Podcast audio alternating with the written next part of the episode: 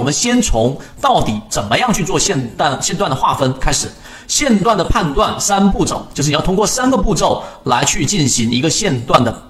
这一种划分，我要让大家做到目测，所以要把它简化。里面有很多的数学公式，有很多复杂的语言，一套一一个嵌套，一个嵌套，一个嵌套的一套啊套下去，你这样就晕了，很多人就学不进去了。所以今天我把它分为最简化的三个步骤，其中包含着分界点搜索法和缺口处理原则这两个重点，来给大家来去做一个线段的划分。我们先来看第一个。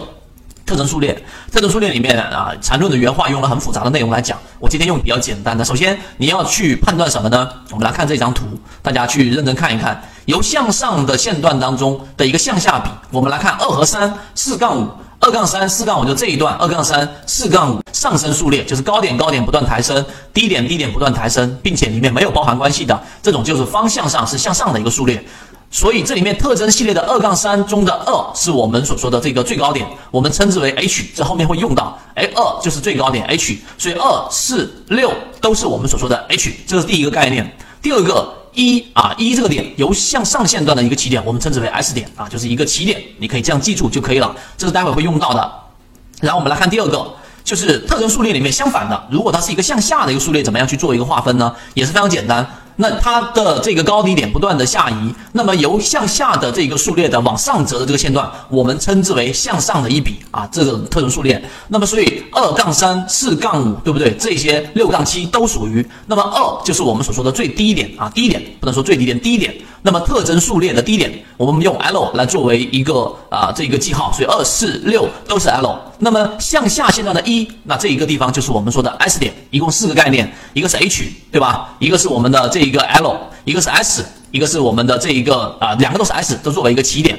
当你有这三个概念的理解之后，如不理解的话，可以暂停，再往前听一遍，或者看着我们的脑图来进行划分，我们就要开始进行线段的划分了。我们先来看怎么样去做线段的划分。第一步，第一步我们要做的是什么呢？首先我们要做的是做一个假定的一个分界点，这一点非常关键。假定的分界点，我们来看怎么样做一个划分。第一，假定分界点向上段，就刚才我们说第一种情况，从起点 S 开始搜索，就这个起点作为一个 S 开始搜索，直到找到这一个某一个高点的 H 点作为分界点。这个某个是什么个概念呢？待会你看完这一段话就知道了。这个分界点与 S 点至少与 S 点就起点至少还有一个另外的 H 点，就这一个必须要有一个 H 点。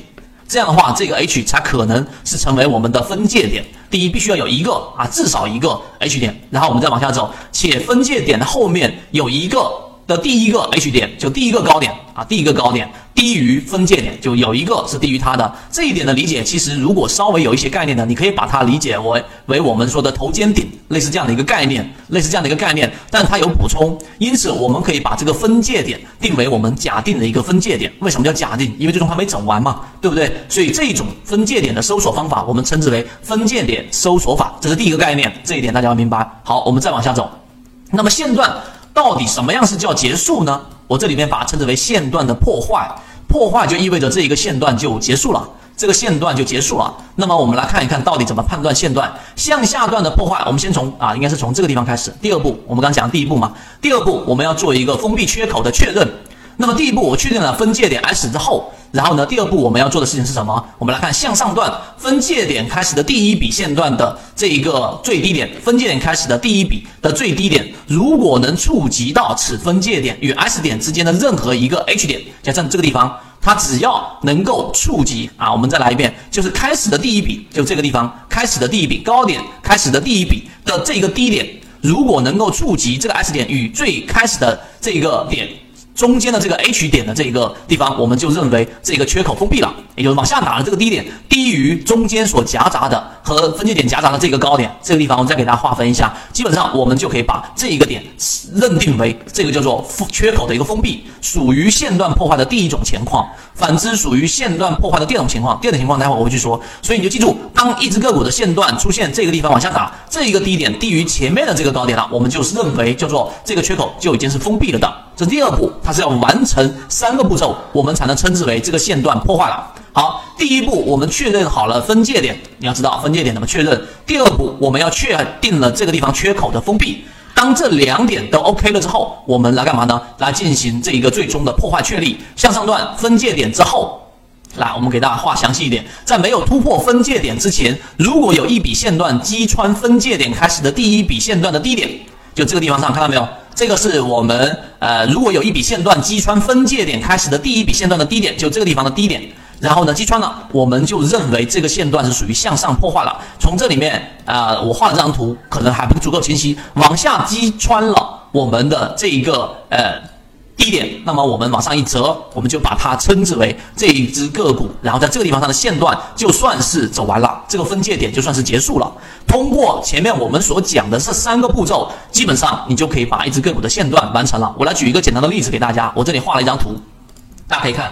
到底我怎么样判断呢？我们来看这张图，这张图用刚才我教大家的方法，你其实就可以很明显的判断出来了。当一只个股的这一波往上走，这个地方就是一个我们所说的一个高点，这个高点中间有几个啊？有两个高点了。对不对？这两个高点都是属于跟 S 点起点之间所蕴含的，所以这个分界点是确立的。然后分界点中间还有一个高点，也确立了刚才我们所说的这个位置，这是第一个低点。当它往下一折，击穿了我们所说的这个低点的时候，实际上这个线段就算是遭到了破坏。因此这里面是两个线段，明白了吗？用这种画画法，你基本上就能做好个股的一个线段的划分了。大家自己仔细去看一下这张图脑图，然后你在个股上多画一些线段，基本上就能判断出来。所以所谓的中枢，其实如果说你用为线段作为判断的话，当这里面再形成一笔的时候，实际这里面就已经形成了一个我们所说的中枢了。所以你不用说，哎呀，这里面又有一个中枢，那里又有一个中枢，这里有一个中枢，那这样的话了就会非常复杂。用线段就是相当于用一个大的视角来进行划分，这一点明白就 OK 了。好，我们再用反向的理解，反向理解我不去复杂去讲它了。实际上，你把原有的刚才我讲的那个模式反倒推，这是一个分界点，对不对？分界点的一个高点，一旦击毁了之后，这个线段就算是完毕了啊。这一个你用刚才我讲的这个例子反向的去理解，画一个线段，就能知道到底怎么去画了。论就是一套系统，它只要你会看基础的 K 线、均线、量能等，然后运用缠论整个系统，从优质的个股当中去寻找合适的买卖点。圈子有完整的系统专栏、视频、图文讲解，一步关注老莫财经公众平台，进一步系统学习。